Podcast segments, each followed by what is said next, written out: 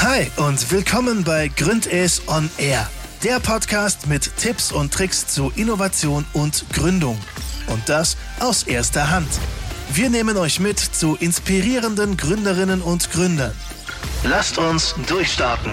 3, 2, 1. Herzlich willkommen bei Gründes on Air. Ich bin Jana, Innovationsmanagerin bei Gründes und freue mich, dass ihr wieder dabei seid. Heute haben wir das schöne Thema Essen, Food Startup ähm, und zwar spezieller das Thema Kuchen. Noch besser.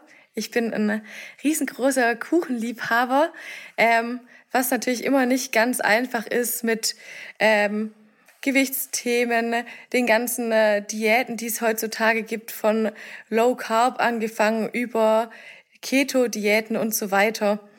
Da ähm, haben ja immer wieder viele Schwierigkeiten, auch wenn ich glaube, die meisten von uns alle gern Kuchen essen. Und wir haben äh, heute Pure Cakes bei uns, die genau dieses Problem lösen möchten. Hallo Jasmin, hallo Anne. Ich freue mich, dass ihr da seid. Hallo Jana. Hallo. Vielen Dank für die Einladung.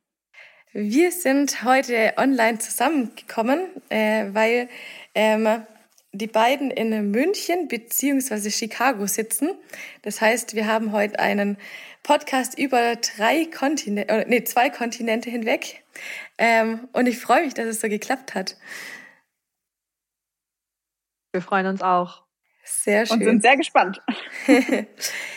die Idee ähm, mit dem gesunden Kuchen, Pure Cakes, könnt ihr vielleicht mal kurz schildern, was genau Pure Cakes ist und was ihr da genau macht. Genau, ähm, machen wir sehr gerne. Ähm, die Anne und ich äh, wollen so ein bisschen das Problem lösen, das eigentlich jeder von uns kennt. Das ist der Ursprung der Idee gewesen, dass wir einfach oft unterwegs waren, ähm, beide vor allem auch beruflich und oft auch einfach das Gefühl hatten, ey, jetzt gerade habe ich richtig Lust auf einen geilen Snack, aber halt bitte nicht ungesund. Und ähm, dann hast du in der Regel tausend Optionen um dich rum, so gefühlt, ja, also ein Supermarkt, ein Kiosk und äh, ich weiß nicht, vielleicht ein kleines Café oder sonst irgendwas. Ähm, aber wenn du dann so genauer hinschaust, ähm, im Supermarkt dann irgendwie auf die Nährwerttabelle oder so oder dann ähm, im Café äh, vielleicht mal nachfragst, aus was der Kuchen besteht, dann ist es eigentlich immer Zucker und Weizenmehl und äh, relativ ungesund. Und das war ein bisschen, was uns gestört hat. Und deswegen haben die anderen nicht gesagt, das ist ein Problem, das, das wir gerne mal oder dem wir gerne mal auf den Grund gehen würden. Sehr schön. Ja, ja mich freut es selber, dass ihr dem Problem auf den Grund gegangen seid. Ähm, jetzt, ich glaube, es hatten bestimmt schon einige die Idee, oh, ein gesunder Kuchen, das wäre es jetzt, äh, das hätten wir auch gerne. Wie kam es dazu, dass ihr diese äh, konkrete Idee hattet und gesagt habt, genau das ziehen wir jetzt wirklich so durch? Also könnt ihr da vielleicht mal ein bisschen erzählen?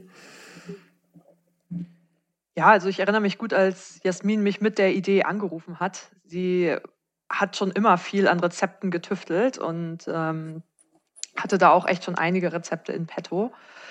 Ich glaube, der Startpunkt, wo wir gesagt haben, wir gründen jetzt wirklich, war, nachdem wir uns sehr viel Feedback aus der Community geholt haben.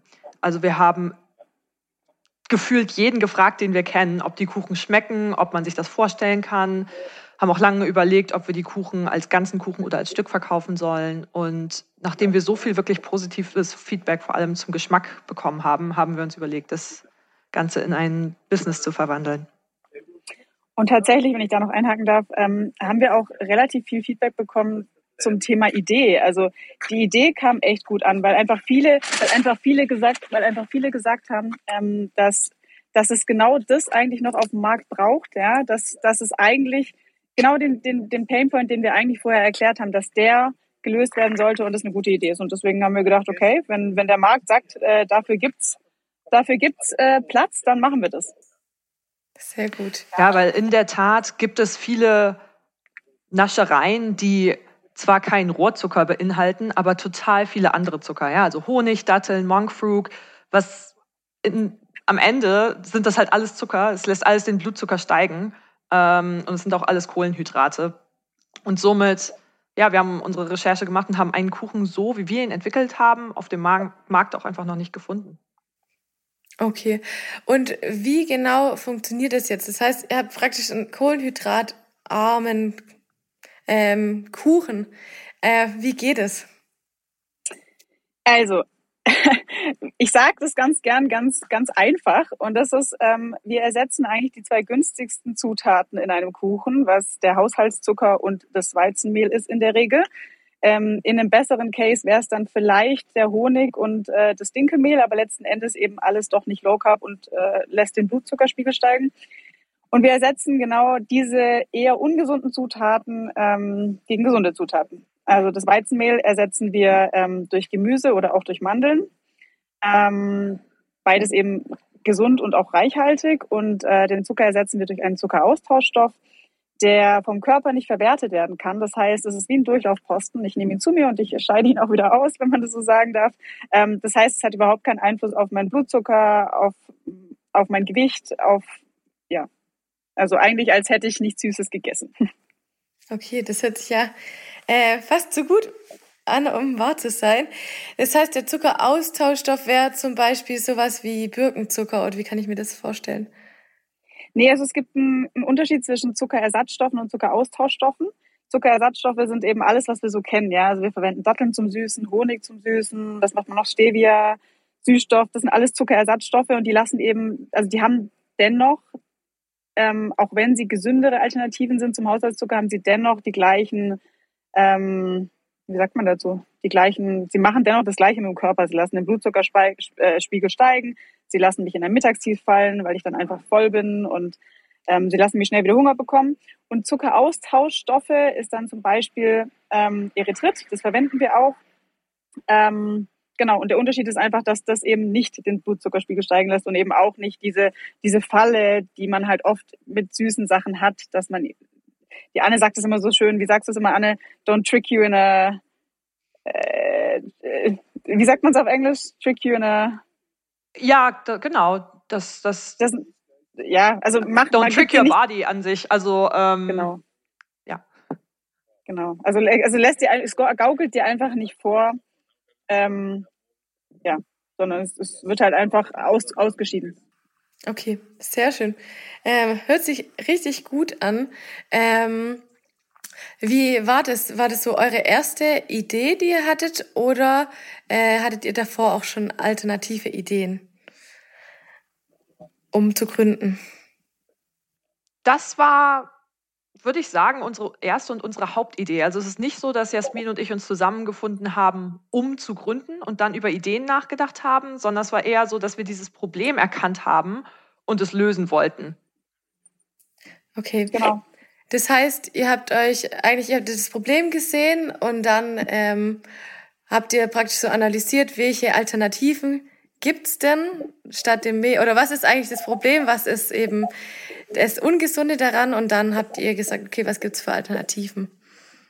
Ja, ich meine, genau. Man kann, man kann das Problem, glaube ich, auch ein bisschen aufdröseln. Also ich meine, das sind mehrere Probleme. Ja, du bist unterwegs, das was wir vorher kurz gesagt hatten, und du findest nichts Gesundes zum Snacken. Ähm, genauso hast du aber vielleicht auch einfach nicht die Zeit, dir dann was Gesundes zu Hause zu machen. Ja, deswegen ist es toll, wenn es so eine Alternative einfach zu kaufen gibt. Ähm, genau, und eigentlich ist es halt auch so, dass die Menschen immer gesünder leben wollen und, und auch bereit sind, dafür auch mehr zu zahlen, für die Gesundheit, für den Körper. Ähm, und das alles zusammen hat uns dann einfach dazu auch animiert und motiviert, das anzugehen. Und dazu vielleicht noch ein Punkt. Ich glaube, was viele Menschen auch stört, ist, dass viele Produkte als sehr gesund vermarktet werden, es aber eigentlich nicht sind. Und man immer die kleine Nährwerttabelle lesen muss mit den Zutaten und wirklich gucken muss, ob irgendwelche versteckten Zucker da drin sind. Denn selbst die Begriffe, die wir vorher aufgezählt haben, Stevia, Honig und so weiter, sind nicht immer ganz explizit ausgewiesen. Manchmal heißt Zucker auch Maisstärke oder äh, ist in Laktosebegriffen verpackt und so weiter. Demnach war uns Transparenz auch von Anfang an sehr, sehr wichtig. Okay, super. Hört sich gut an, finde ich. Äh, das ist nämlich echt immer wieder so ein Problem. Und man muss immer ganz genau schauen und sich informieren. Da ist es mal irgendwie was anderes. Schön. Kommt ihr vom Grundsatz her aus der Lebensmittelbranche, dass ihr dann gesagt habt, wir gehen das Problem an? äh, wir können das oder was ist euer Hintergrund? nee, gar nicht. Also ähm, wir sind, wir haben beide in unterschiedlichen Ausführungen Betrieb, Betriebswirtschaftslehre studiert und haben gar keinen Lebensmittelhintergrund. Ähm, mhm. Wie habt ja. ihr ähm, dann den Mut, sag ich mal, zusammengenommen, zu sagen, wir gehen jetzt in die Lebensmittelbranche, machen da ein Startup auf, gerade mit dem Hintergrund, dass es in der Lebensmittelbranche vielleicht doch auch wirklich große und mächtige Wettbewerber gibt? Also ich glaube generell ähm, hat uns das schon sehr, also wir kennen uns sehr lang, wir haben ein sehr gutes Vertrauensverhältnis. Das hat uns erstmal sehr geholfen, überhaupt zu sagen, wir starten ein Business. Ja, dann das Thema Food. Ich meine, ja, wir haben beide eigentlich keinen kein Background im Thema Food, aber andererseits sind wir beide auch irgendwie Menschen, die einfach mal auch Dinge angehen und, und Challenges annehmen, ja. Deswegen haben wir uns natürlich, also klar war uns bewusst, Foodbranche, hm, wenn ich es mir hätte aussuchen können, wäre die Idee jetzt vielleicht kein Food, ja, aber wenn du es genau nimmst, dann gibt es eigentlich in, in jedem Bereich irgendwelche Hiccups. Also auch wenn du irgendwie mit Datenschutz hast da jetzt überall, auch bei, bei jeglichen Online-Business irgendwie deine Themen. Von daher ähm, haben wir es einfach auf uns genommen und gesagt, wir probieren das. Ähm, und ich glaube, was, was auch echt wichtig war bei der Sache, war, dass wir uns da nicht zu viel Stress gemacht haben. Also ich meine, von, von der Idee bis zur Umsetzung eines Produktes, äh, geschweige denn in den Markt bringen und verkaufen, vergeht ja in der Regel eine Zeit. Das heißt, du hast ja durchaus Wochen, Monate, vielleicht auch ein Jahr Zeit, um, um dich da schlau zu machen, ja, in der Foodbranche. Und es gibt diverse Seiten, wo du das machen kannst. Ähm, das Bundesministerium für Ernährung und Landwirtschaft zum Beispiel. Ähm, da kannst du dir sehr viele Infos ziehen. Ähm, auch bei der IHK und der Handwerkskammer kannst du dir sehr viele Infos geben lassen. Und das haben wir so sukzessive gemacht und haben dann irgendwann gemerkt, okay, es war alles nicht immer einfach mit den Regularien und so weiter, aber alles irgendwie auch machbar. Und wenn es nicht machbar erscheint, kannst du dir Hilfe holen. Ähm, deswegen ja, gab es für uns eigentlich nie den Grund zu sagen, puh, nur weil es jetzt ein bisschen schwieriger werden könnte, machen wir es nicht. Wir waren einfach überzeugt von der Idee, haben uns das Feedback eingeholt, dass die Idee gut ist, dass die Kunden sowas brauchen und dann haben wir es gemacht. Okay. Oder? Finde find ich ganz spannend. Äh, du hattest auch gesagt, gerade am Anfang, ja, hätte ich mir jetzt eine andere Branche aussuchen können. Das heißt, eigentlich euer Startpunkt war eben ein Problem, wo ihr sagt, es ist ungelöst und wir haben dafür eine coole Idee. Wir brennen dafür und genau deswegen nutze ich diese Branche und keine andere. Ja, ja genau, ist es. Genau. genau. das ist es. Und ähm, es war auch nie das Thema, in die Selbstständigkeit zu gehen. Also das war jetzt auch nicht, dass wir uns irgendwie zusammengetan haben und gesagt, hey, wir müssen jetzt unbedingt selbstständig werden. Also das hat sich irgendwie alles aus dem Problem ergeben und wir haben versucht, eine Lösung zu finden. Schön. Das heißt, es geht nicht immer nur um ähm, ich will direkt das große Geld machen, sondern eher, ich will auch wirklich ein Problem lösen, das mir relevant erscheint. Finde ich cool. Ja, ich weiß, ich weiß auch gar nicht, ob das die, die beste Motivation ist äh, für eine Selbstständigkeit, ähm, überhaupt für irgendein Business, das Geld. Ähm, ich glaube, da muss schon irgendwie mehr dahinter stecken, weil, weil man einfach auch, man braucht Power und Motivation und, und, und, und Stärke und Mut und da muss man irgendwie auch hinter dem stehen, was man macht. Deswegen glaube ich, war unsere Motivation die richtige, um sowas zu starten. Sehr gut. Genau, also ich glaube, ohne Leidenschaft geht es nicht, vor allem auch so viel Zeit zu investieren. Ihr hattet äh, jetzt gerade vorher noch kurz gesagt, äh, Richtung Regularien, ähm, dass ihr euch da informiert habt. Was genau muss man denn so grundsätzlich beachten bei einem Lebensmittel-Startup? Äh, also gerade Richtung Regularien, gibt es da irgendwelche Basics, wo man sagt, da kommt man nicht dran vorbei? In der Tat gibt es in Deutschland natürlich sehr viele Regeln, an die man sich halten muss. Die, die erste Hürde, die uns da in den Weg gestellt wurde, war, dass man eigentlich kein Foodprodukt produzieren kann in Deutschland, wenn man nicht einen Meisterbrief und ein, also eine wirkliche Ausbildung für das Thema hat. Deshalb arbeiten wir in unserem Fall mit einer Konditorei zusammen, die unsere Kuchen ja, für uns backt und unser Geschäftsmodell fokussiert sich eigentlich mehr auf den Vertrieb dieser Kuchen. Wir arbeiten natürlich eng in der Produktentwicklung zusammen mit der Konditorei. Ähm, hierbei auch liebe Grüße an die äh, Paneteria Haag, die uns wirklich in vielen Krisenmomenten schon unterstützt hat und uns auch immer an der Seite steht für, für unsere neuen Ideen. Aber das ist, glaube ich, die erste Hürde, die man erstmal nehmen muss, sich einen sehr guten Produzenten zu suchen, dem man auch vertrauen kann. Okay, das heißt, dadurch, dass sie den Meisterbrief hat und äh, oder die, die den haben und ähm, dann dadurch die Regularien erfüllen, hat, hat man da schon mal praktisch das Problem mehr oder weniger outgesourced.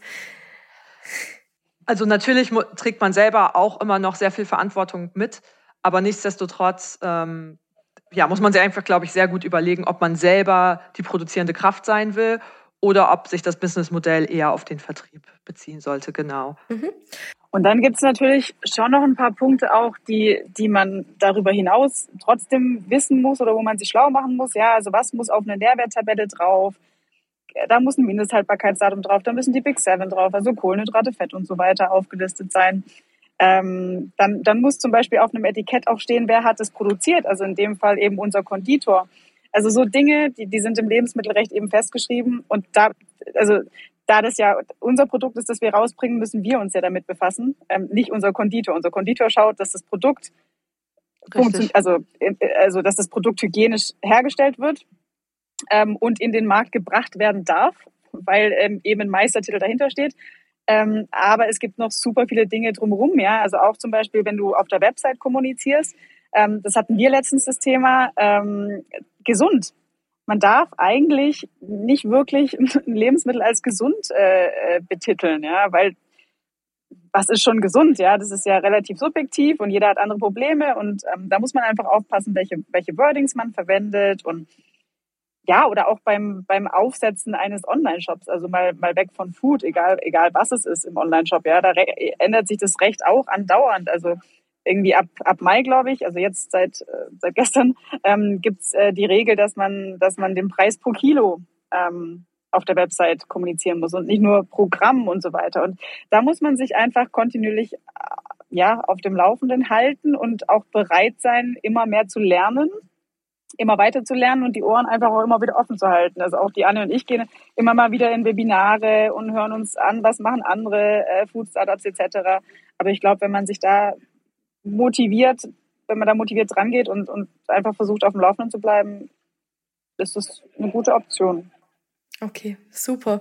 Das hört sich auf jeden Fall äh, motivierend sogar schon an, finde ich, weil ich stelle mir das total kompliziert vor, vor gerade in diesem Regeldschungel, sich da zurechtzufinden, ähm, gerade Lebensmittelrecht.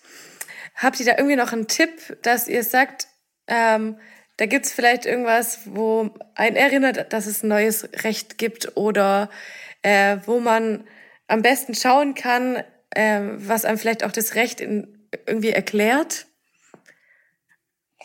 Also was jetzt gerade aus, aus letzter, wie sagt man das aus letzter Vergangenheit, die letzten Wochen ähm, sehr akut war, war, war ähm, unter anderem das, das Thema äh, Website und, und Recht. Und da gibt es zum Beispiel bei der, bei der IHK verschiedene Formate, die das anbieten, dass man sich da einfach schlau machen kann. Da gibt es auch Lebensmittelberater. Ähm, Namen habe ich da jetzt keinen parat, aber also man kann sich da an die IHK wenden und auch an die Handwerkskammer. Ähm, und die stellen da auf jeden Fall Leute zur Verfügung. Da gibt es Experten für Verträge, da gibt's äh, Experten für, ähm, wie gesagt, so Online-Recht, es gibt Experten für Lebensmittel. Und ähm, ich glaube, das ist auf jeden Fall eine gute Anlaufstelle und, und dann wird man in der Regel auch, also es wird einem geholfen, wie man es so schön sagt. Ähm, alternativ gibt's äh, diverse Webinare, an denen man teilhaben kann und und das auch von der IHK und von der Handwerkskammer. Also wir hatten auch, ähm, wir haben angefangen mit einer Gründerberatung bei der Handwerkskammer tatsächlich damals, weil wir noch nicht wussten, dass wir gar nicht äh, selber vertreiben dürfen. Also das ist, was die Anne vorhin gesagt hat, ähm, dass, dass man halt einen Meistertitel braucht, um letzten Endes ein Foodprodukt in den Markt zu bringen.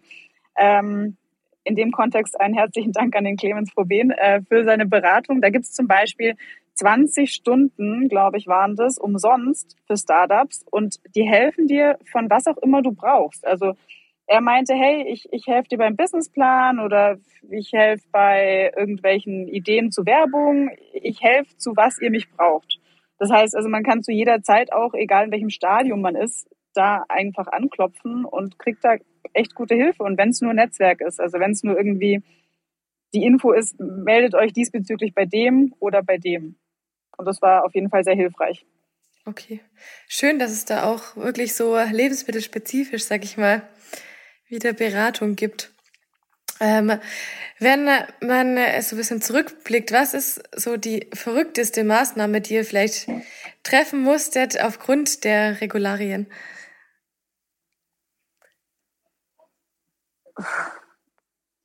Aufgrund glaub, der Regularien? Ja, aufgrund der Regularien wahrscheinlich, dass wir uns Gedanken machen müssen, wie wir das Wort gesund auf unserer Website ersetzen. Ja, das, das war, das hat uns ein bisschen getroffen. Ja, wir waren so ein bisschen wie gesund. Das ist eine gesunde Kuchen. Wieso dürfen wir das nicht draufschreiben? Ähm, da vielleicht irgendwie die, die, überhaupt die Erkenntnis, dass es sowas geben kann, dass man irgendwie sowas Normales in Anführungsstrichen nicht draufschreiben darf, wenn man davon überzeugt ist, dass es das denn eigentlich ist. Ich glaube, es bietet ein großes äh, Diskussionspotenzial, gerade auch im Hinblick, wenn ich äh, an die Milk beziehungsweise Milch denke, äh, die ganzen äh, Alternativen zur Milch, äh, dass die da schon relativ streng sind. Spannend. Ja, ja tatsächlich, tatsächlich, da, da, da würde ich vielleicht noch kurz was sagen wollen. Es gibt tatsächlich eine Liste, ähm, den Link habe ich jetzt ad hoc nicht da, aber den kann ich gerne nachher mit dir teilen und du dann mit der Community, Jana. Ähm, das ist eine Liste, in der steht, welche Worte man wie, in welchem Kontext bei Food verwenden darf und nicht verwenden darf. Also da gibt es tatsächlich eine Liste. Also das ist schon krass, dass es sowas überhaupt gibt. ähm, aber ja, also teile ich gerne den Link nachher. Das wäre spannend. Dann können wir noch eine extra Folge mal machen mit den Best-ofs. da kommen bestimmt ganz viele spannende Sachen raus. War euch im Vorhinein dann schon klar, dass man da so viel beachten muss? Ich habe jetzt schon rausgehört, vielleicht eher nicht, gerade mit dem Meister. Wie sah es da aus? Also ich glaube, wir waren uns schon bewusst, dass wir in einer echt heftig umkämpften Branche ein Startup gründen. Ähm, es gibt viele große Player in der Lebensmittelindustrie. Generell sind Kunden sehr preisbewusst. Ähm, und dann gibt es natürlich die ganzen Regularien noch. Also es war uns schon bewusst. Aber wir waren einfach extrem A, überzeugt von unserem Produkt und B, wollten auch der Zuckerindustrie einfach ein bisschen die Stirn bieten. Ähm, deshalb ja, haben wir gesagt, wir sind ein starkes Team zusammen und wir müssen es einfach versuchen. Sehr gut. Finde ich super. Ich hoffe äh, und wünsche euch ganz viel Erfolg, dass es auch weiterhin so, so klappt. Wenn wir Vielen Dank. Mal ganz kurz, ganz kurz, Health Claims, so nennt sich das. Ah, also wie okay. Gesundheit, Health, Health Claims. Also wenn man das googelt, findet man es auf jeden Fall. Die Liste okay. mit den nicht, nicht zu verwendenden Worten. Sehr gut. Da schaue ich nachher gleich mal rein. Ich bin gespannt. Jetzt ist ja gerade das Thema gesund. Was ist gesund individuell? Ähm, vom Wording her, aber auch ähm, das Thema Geschmack. Ihr habt ganz am Anfang erwähnt, dass äh, die Kunden ne, bei euch das, den Geschmack so gut finden. Äh, wie habt ihr das geschafft? Gibt es irgendwelche Regeln oder irgendwas, wo man sich orientieren kann, dass man sagt, das ist das Rezept, dass äh, man einen geschmacklich guten Kuchen hinbekommt? Geschmack ist natürlich total unterschiedlich von Person zu Person. Und die einzige Antwort darauf ist, glaube ich, ausprobieren, ausprobieren, ausprobieren. So viel Feedback einholen wie möglich, ähm, so viele Menschen angehen wie möglich und immer nachfragen, wie war die Süße, wie war die Konsistenz, wie hat dir geschmeckt. Ich glaube aber gleichzeitig muss man sich auch bewusst sein, dass man es nicht jeder Person recht machen kann. Ähm, also wir kriegen auch immer noch unterschiedliches Feedback zu unseren Sorten. Wir haben übrigens drei Sorten, Schoko Zucchini, Zitrone Blaubeer und Quarkmon und verkaufen unseren Kuchen ja pro Stück. Das heißt, man kann sich ein Probierpaket bestellen mit allen drei Sorten und bekommen da für manche Sorten manches Feedback ganz weit links, manches Feedback ganz weit rechts. Und ich glaube, das ist auch okay. Was wichtig ist, ist, dass man sich so gut wie möglich bewusst ist, wer eigentlich die Zielgruppe ist. Und da haben wir wirklich durch die Kundeninterviews, die wir geführt haben, ähm, sehr interessante Erkenntnisse gewonnen. Unter anderem, dass viele Leute zum Beispiel mit Intoleranzen auch unsere Kuchen kaufen, weil wir kein Gluten in unseren Kuchen haben, also glutenfrei sind. Ähm, zwei unserer Sorten sind auch laktosefrei und sie sind halt sehr hoch Protein beziehungsweise ähm, ja, Keto geeignet und lassen, und das wussten wir vorher auch nicht, lassen den Blutzucker wirklich kaum steigen. Das sind alles Erkenntnisse, die wir durch Kundeninterviews gewonnen haben und ja, die uns dabei geholfen haben, eine echt starke Community auch zu bauen. Spannend. Das heißt, ihr habt eigentlich, sag ich mal, erstmal so eine relativ grobe Zielgruppe, wahrscheinlich alle, die eben Zucker oder ja, kohlenhydratarm essen möchten, gehabt und habt es dann eben spezifizieren können durch die Interviews. Du kannst sogar höher anfangen. Ich glaube, unsere Zielgruppe war gesund am Anfang. Dann ging es so Richtung Low Carb und also und so haben wir das tatsächlich, wie du sagst, immer weiter spezifiziert. Und auch ähm, was auch ein wichtiges Feedback war, dass, dass es das noch gar nicht so wirklich in der Kombi gibt, also so wie wir es machen, also mit, gerade wie Anne sagt, mit, mit äh, Intoleranzen, also glutenfrei, laktosefrei und dann aber auch zuckerfrei, dass es das in der Kombi gar nicht so oft gibt. Und auch das war voll das wertvolle Feedback. Ähm, da einfach äh, ja, zu schauen, wie man das alles irgendwie kombinieren kann. Okay, schön. Also das heißt, ihr habt praktisch auch euer Alleinstellungsmerkmal mehr oder weniger durch die Community auch nochmal gefunden, dass man sagt, man spricht mit den Leuten, äh, was dann eigentlich auch besonders ist und dann kommt man da nochmal besser dran. Ganz ja, genau. Ich glaube auch, das kann man, glaube ich, per se sagen. Also man, man sollte, glaube ich, nie mit einer Idee, die man hat, äh, vorgefertigt und null bereit für Änderungen ins Game starten. Also ich glaube, die Anne und ich haben immer mal wieder ein bisschen justiert. Also wir hatten eine Grundidee. Die Grundidee stimmt nach wie vor, aber ich glaube, man muss immer wieder an der einen oder anderen Stelle ein bisschen justieren, verändern, gucken, wie ist es denn jetzt für den Kunden am besten? Weil ich meine, wir sind letzten Endes die, die, die Erfinder dieser Sache und nicht die Kunden, ja. Und wie Anne sagt, das, das Wichtigste ist einfach, sprich mit dem Menschen, der dieses Produkt kauft. Und das sind unsere Kunden. Und auch wenn wir denken, äh, die Süße ist toll, frag unsere Kunden, ist sie das wirklich, ja, oder muss es ein Ticken weniger oder ein Ticken mehr sein? Okay, ja, schön. Gibt es irgendwie auch so nochmal viele Fragen immer wieder nach einem Richtwert an Menschen, die man äh, vorher befragen soll oder auch währenddessen zum Validieren? Könnt ihr da irgendwie mal eine Zahl grob nennen? Also irgendwie so ein Spektrum vielleicht, wie ihr es gemacht habt. Du meinst eine Anzahl an Kunden, die wir gefragt haben? Ja, genau. Also ich glaube, wir können sagen, dass wir versucht haben, alle Kunden, die bei uns bestellt haben, zu fragen, ähm, ohne da jetzt äh, ins Detail in Zahlen zu gehen. Aber wir haben wirklich gesagt, eigentlich brauchen wir von jedem das Feedback, warum, also was war die Motivation hinter deinem Kauf? Ähm, also hast du es einfach gesehen und warst neugierig oder hast du tatsächlich eine Intoleranz oder hast du Diabetes und, oder möchtest du abnehmen? Ähm, und dann äh, letzten Endes auch, äh, würdest du wieder bestellen? Wenn ja, warum? Wenn nein, warum nicht? Und, ähm, und das eigentlich am liebsten mit jedem Kunden. Mhm. Also mit, mit so, sowohl auch mit Freunden, die natürlich anfangs auch bestellt haben, ähm, mit den tatsächlichen Kundenkunden, also fremden Kunden, ähm, mit also wirklich allen. Okay. So ja. viele wie möglich. Das, das würde ich gerne mitgeben.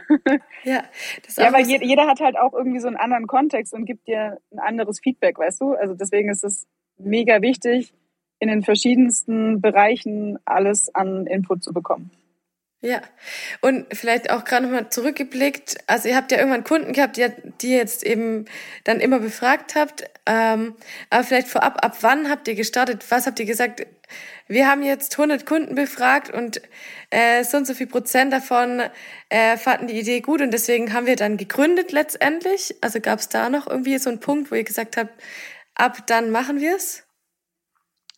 Das ist ein guter Punkt. Wir haben ein Jahr lang an der Idee gearbeitet und an unseren Rezepten gefeilt, bevor wir tatsächlich gegründet haben. Und haben uns klar einerseits Kundenfeedback eingeholt, aber andererseits, und ich glaube, das ist ganz wichtig, auch Feedback von Leuten in der Industrie. Also Leute, die Erfahrung haben im Bereich Food Startup in Deutschland, Direct to Consumer. Das war letztendlich auch einer der Punkte, der uns unglaublich bestärkt hat darin, dass, dass wir eine gute Idee haben und dass die auch marktfähig ist, die Idee. Okay. Danke, und der danke Punkt, an Janik. wo wir dann, ja, da, und ich glaube, der Punkt, wo wir dann tatsächlich gegründet haben, war, als wir einen Produzent gefunden hatten, als auch der Produzent, also die Konditorei mit dem ganzen Bäckereiwissen, das sie einfach haben, gesagt haben, das ist ein gutes Rezept, jetzt ist es absolut ja, verfeinert und, und lecker und da würden sie auch hinterstehen. Das war, glaube ich, der Punkt, wo wir gesagt haben, okay, jetzt sind wir bereit. Sehr gut. Das heißt, ähm, gerade Richtung Rezept auch nochmal gedacht und dann immer weiter befragt. Ähm, wie ist es jetzt, ähm, wenn ihr äh, skaliert, also wenn ihr immer mehr Kunden auch bekommt, ähm, klappt es dann noch mit einer Konditorei? Wie, wie könnt ihr skalieren? Könnt ihr überhaupt skalieren? Ja, ist tatsächlich aktuell gar nicht unser größter Fokus, weil wir immer noch dabei sind, unseren Market Fit zu verfeinern, also genau diese Zielgruppe halt herauszufinden. Ähm, Skalierung kommt zumindest in unserem Plan erst sehr viel später, aber generell kann man, glaube ich, sagen, wir sind ja aktuell nur im, in unserem Online-Shop vertreten. Ähm, das würden wir auch gerne weiter mit unserer Konditorei noch ja, so lange weiterführen, wie es geht. Ähm, wir könnten uns in dem Sinne halt auch vorstellen, in andere Länder bald zu expandieren. Also wir haben schon viele Anfragen auch aus ähm, Österreich und der Schweiz und aus Holland bekommen. Wir möchten aber erstmal uns in Deutschland voll stabilisieren, bis wir in den internationalen Vertrieb gehen. Und natürlich ist auch die USA ein großes Thema für uns und ein Feld, das wir irgendwann gerne angehen würden.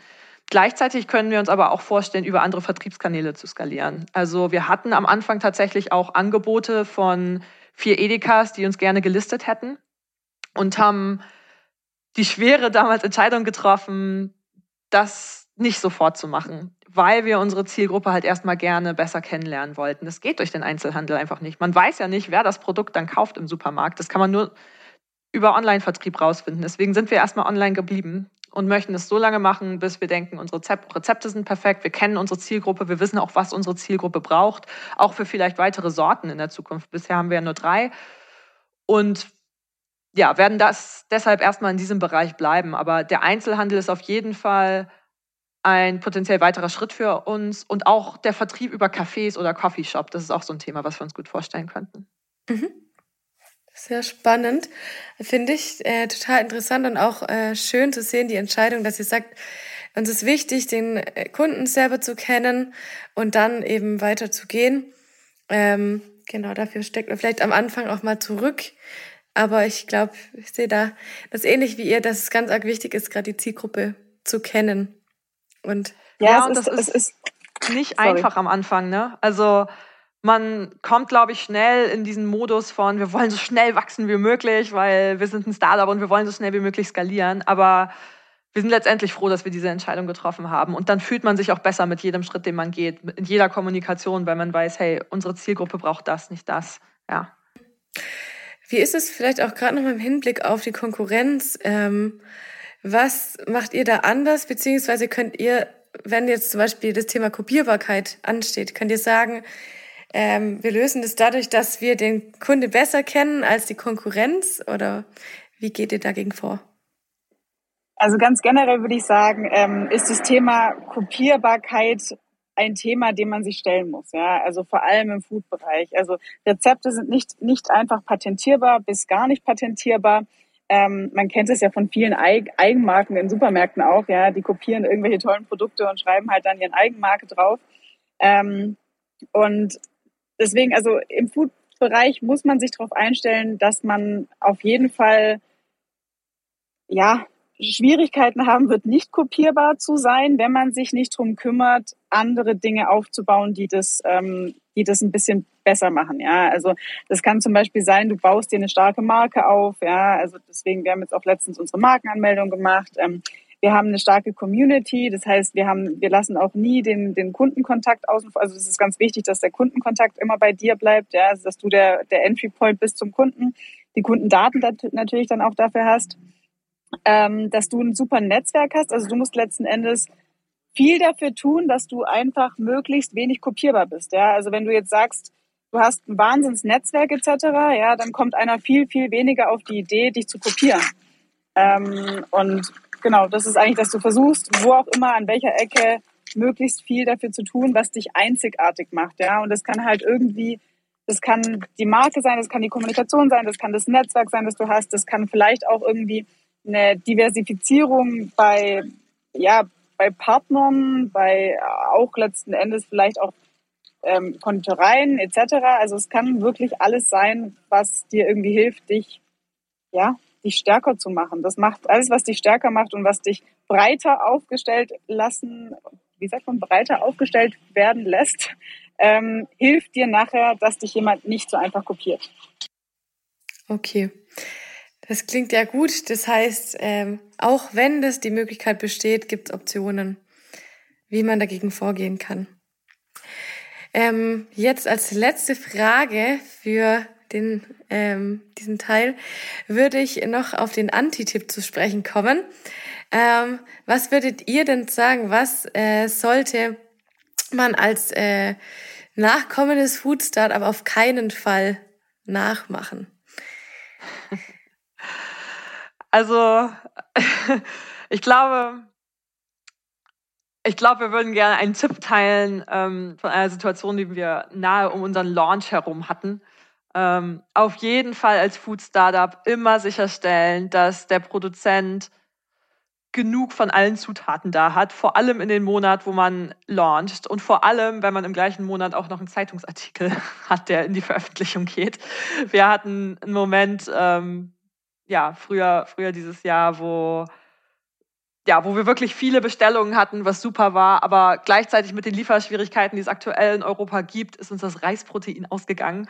Und dann mussten wir also an einem Samstagnachmittag noch in letzter Minute, kurz bevor alle Läden geschlossen haben, ähm, durch die Stadt hetzen und überall das Reisprotein in allen Biomärkten aufkaufen, damit alles, ja, damit wir genug haben äh, für die Bestellung am Montag. Also ich glaube, das können wir allen Food Startups in Zukunft mitgeben.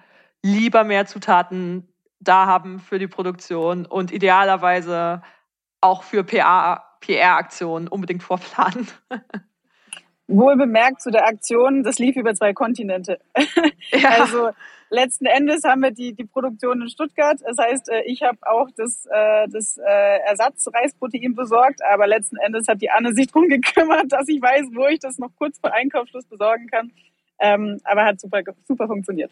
Und dann würde ich tatsächlich noch gerne einen Antitipp geben, der, der nicht speziell Food Startups betrifft, sondern Startups generell. Achtet darauf, wann ihr gründet. Ähm, also wir, wir haben äh, über den Jahreswechsel gegründet äh, und äh, ganz super beraten, aber ähm, haben dann irgendwie, glaube ich, am 14.12. glaube ich, die Firma gegründet.